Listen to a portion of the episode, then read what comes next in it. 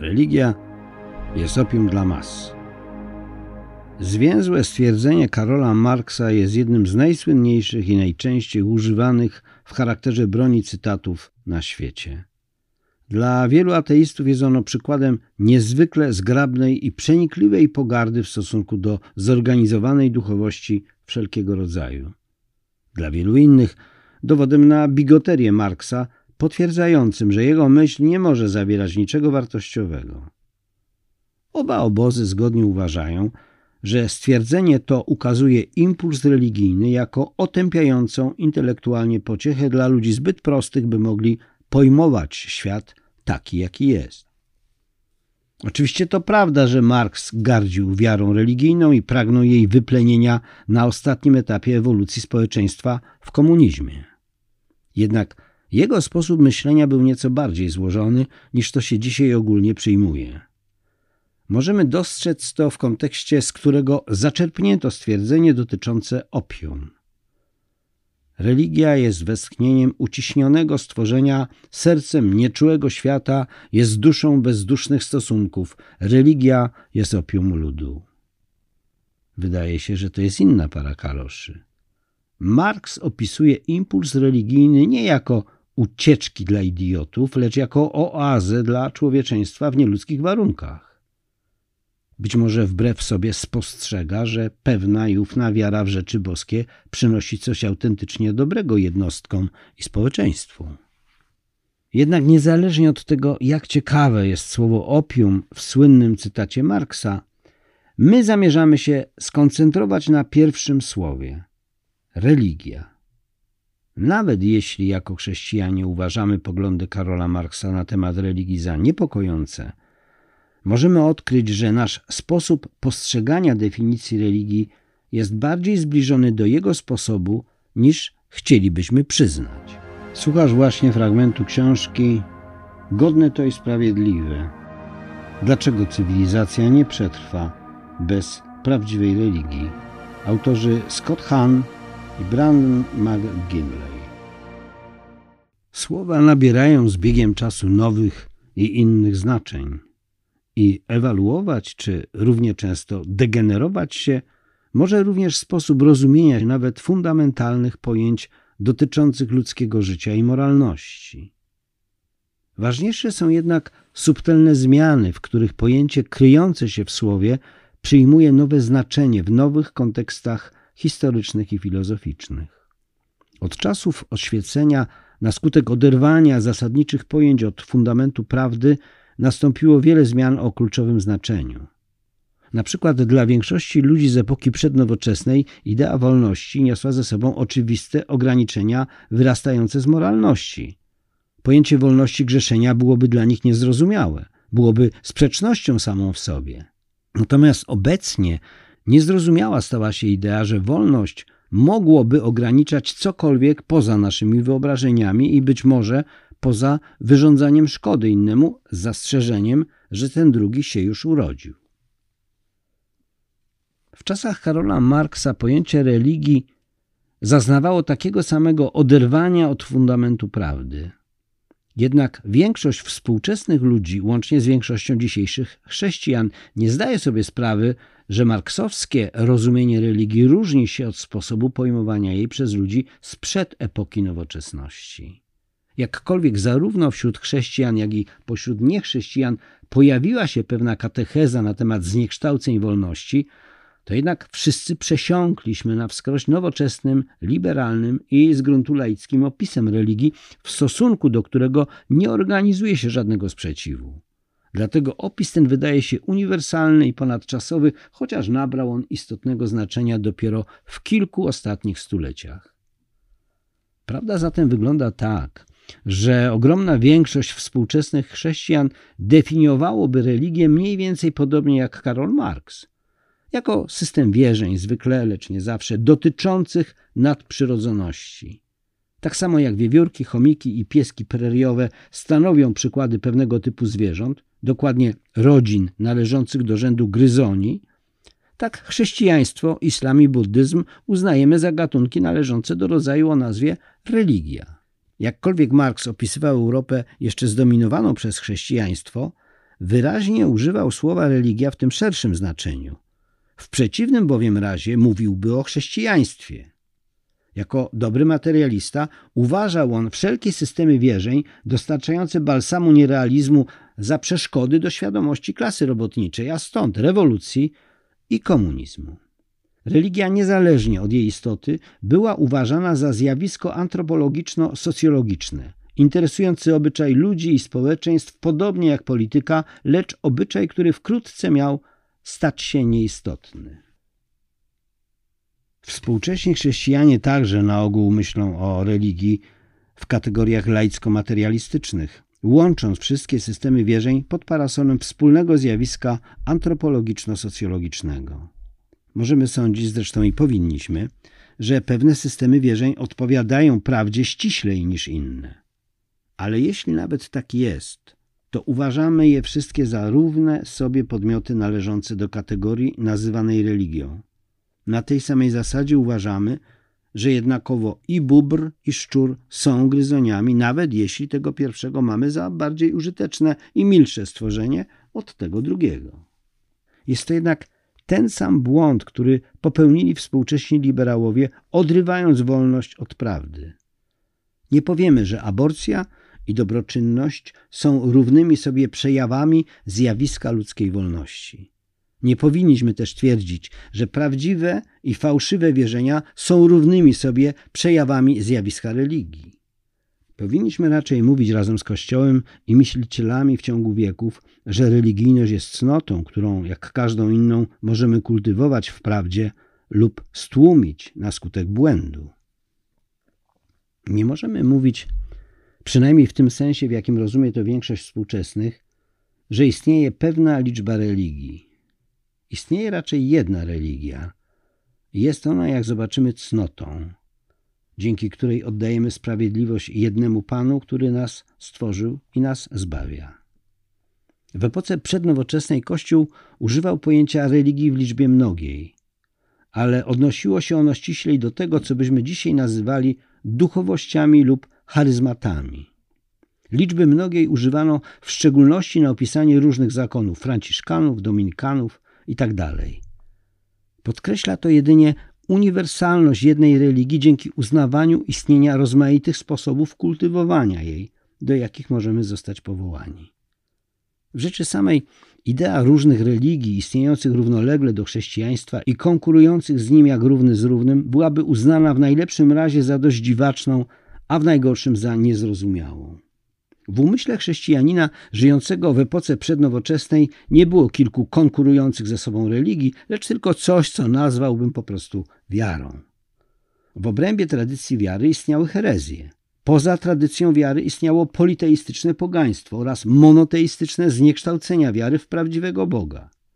Chrześcijanie ci uważali, jak i my powinniśmy, wiarę za stały punkt, z którym wszystkie inne systemy wierzeń i praktyk są zgodne lub od którego odbiegają. Dlatego sama religia odpowiada temu stałemu punktowi. Nie jest to ogólne zjawisko dotyczące ludzkiej psychiki czy społeczeństw, które by można kierować na chybił trafił bez konsekwencji czy rozkładu. Religia jest nakierowana na wiarę, nakierowana na prawdę, nakierowana na Chrystusa jest częścią tego, co znaczy bycie człowiekiem, ale jak wszystkie aspekty naszej natury powinna być kierowana przez Jezusa i ku Niemu, a nie przez nasze kaprysy i ku Nim. Jak później zobaczymy, nie możemy uciec od budowania naszego życia wokół jakiejś wyższej mocy. Pytanie brzmi, czy wybierzemy prawdziwego i żywego Boga, czy Bożka? Jak w ogóle moglibyśmy wybrać Bożka? Pan nas stworzył. On podtrzymuje nas w istnieniu. On za nas był męczony i umarł. Tym, co przynajmniej możemy zrobić, jest budowanie naszego małego życia wokół Niego.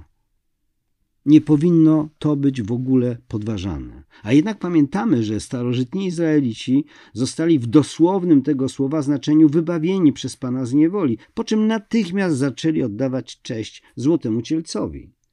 Nawet jeśli wiemy bez wątpienia, co On dla nas uczynił i nadal czyni, to odkrywamy, jak łatwo jest nam od Niego odchodzić. Gdy Go ignorujemy lub odwracamy się od niego, to jest to brak nie tylko wdzięczności, lecz także sprawiedliwości. Nieuczynienie czegoś, co jesteśmy winni. Oczywiście nie możemy dać Bogu niczego, co potrzebuje, ani też niczego, co by się równało temu, co On nam ofiarował. Chodzi jednak o to, by dawać Mu wszystko, co możemy. A On w swej nieskończonej łaskawości bierze to od nas, uwielbia i sam zostaje przez to uwielbiony. I właśnie tę cnotę sprawiedliwości, oddawanej temu, który sam jest sprawiedliwością, Kościół przez wieki miał na myśli, mówiąc o religii. Angielski hymn Pan wszelkiej nadziei ukazuje, w jaki sposób przymioty Boga pocieszają nas i podtrzymują w ciągu dnia. Pierwszy wers, zaczynający się od tytułowych słów, zawiera prośbę, żeby w ciągu dnia pojawiły się cnoty radości i nadziei. Następne dwa wersy, wyrażające wołanie o siłę i miłość, odnoszą się do czasu pracy i powrotu do domu. Na końcu hymn mówi o zapadaniu w sen. Panie wszelkiej łagodności, Panie wszego spokoju, którego głos jest radością, a obecność balsamem. Bądź przy nas, Panie, gdy śpimy i ześlij, o to prosimy, Twój pokój naszym sercom na koniec dnia. Nie potrzeba przypisywać zbyt wielu zasług Karolowi Marksowi, lecz możemy powiedzieć, że ma on rację, gdy mówi, iż wiara w Boga jest balsamem na rany umysłu, ciała i ducha, zadawane na tym padole łez. Jest to znamienne i na swój sposób piękne, iż jeden z najbardziej wpływowych materialistów w historii ludzkości uznał tę prawdę. Fakt, że reakcją Marksa było żądanie, by tę wiarę wytępić, powinien nam przypominać, jak niehumanitarny jest w istocie materializm, nawet jeśli czasem występuje pod mylącą nazwą humanizmu. I nie tylko Marksowi, lecz także większości współczesnych umyka fakt, że wiara w Jezusa Chrystusa jest czymś znacznie więcej niż tylko balsamem i czymś znacznie więcej niż tylko jednym aspektem życia, który można by starannie odgrodzić od reszty. Mówimy o religii, jak gdyby chodziło o hobby, czy gdybyśmy naprawdę brali ją na poważnie o wybryk osobowości. Coś, na co zużywamy czas, co jest dla nas ważne i daje nam sens, co jest po prostu dziwną częścią naszego życia, nie mającą żadnego wpływu na jego resztę, ani na życie innych osób. Jeśli Twoja religia sprawia, że czujesz się szczęśliwy, tak jak czyni to zwycięstwo Twojej ulubionej drużyny w meczu Super Bowl, kupno sokowirówki czy nawiązanie nowego romansu, to powodzenia. Ale jeśli religia, którą wyznajesz, stawia wymagania Twemu życiu świeckiemu, czasowi spędzanemu poza czterema ścianami kościoła i podejmowanymi wówczas decyzjom, to możesz być niezrównoważony. A jeśli stawia te wymagania innym, możesz być niebezpieczny. Ma to sens, jeśli religia jest jedynie zjawiskiem socjologicznym. Ma to sens, jeśli istnieje wiele religii, między którymi możemy wybierać i z których każda ma swoje własne subiektywne za i przeciw, i każda tkwi w wyznaczonej niszy z dala od laickiego społeczeństwa. Ale nie ma w ogóle sensu, jeśli religia jest cnotą, nawykiem wdzięczności i hojności wobec Boga, który mamy pielęgnować. Nie ma sensu, jeśli Bóg rzeczywiście istnieje i naprawdę robi dla nas to, o czym mówimy, że to czyni. Odesłanie Boga do kąta nazywanego religią we współczesnym znaczeniu jest rażącą niesprawiedliwością. Opisywanie Jego obecności jako balsamu jest dobre i słuszne, ale poprzestawanie na tym stanowi niezrozumienie sensu tego balsamu, jakim jest przybliżenie nas do Boga, a nawet lepsze upodobnienie do Niego. Kiedy poproszono Aleksandra Sołżenicyna o refleksję na temat pierwotnej przyczyny politycznego i moralnego spustoszenia Rosji radzieckiej, przypomniał krótkie stwierdzenie, które ma ogromne konsekwencje. Powtarzali je starsi ludzie, kiedy był jeszcze chłopcem. Ludzie zapomnieli o Bogu. To dlatego wszystko to się zdarzyło. Odczucie to jest zarazem niezwykle proste i straszliwie ważkie. Jednak z Bogiem zawsze właśnie tak jest. Wskutek prostego stwierdzenia niechaj się stanie światłość, powstała wiecznie fascynująca i nieskończenie ważna rzeczywistość. Zatem zapomnienie o Bogu nie oznacza tylko chwilowej luki w pamięci.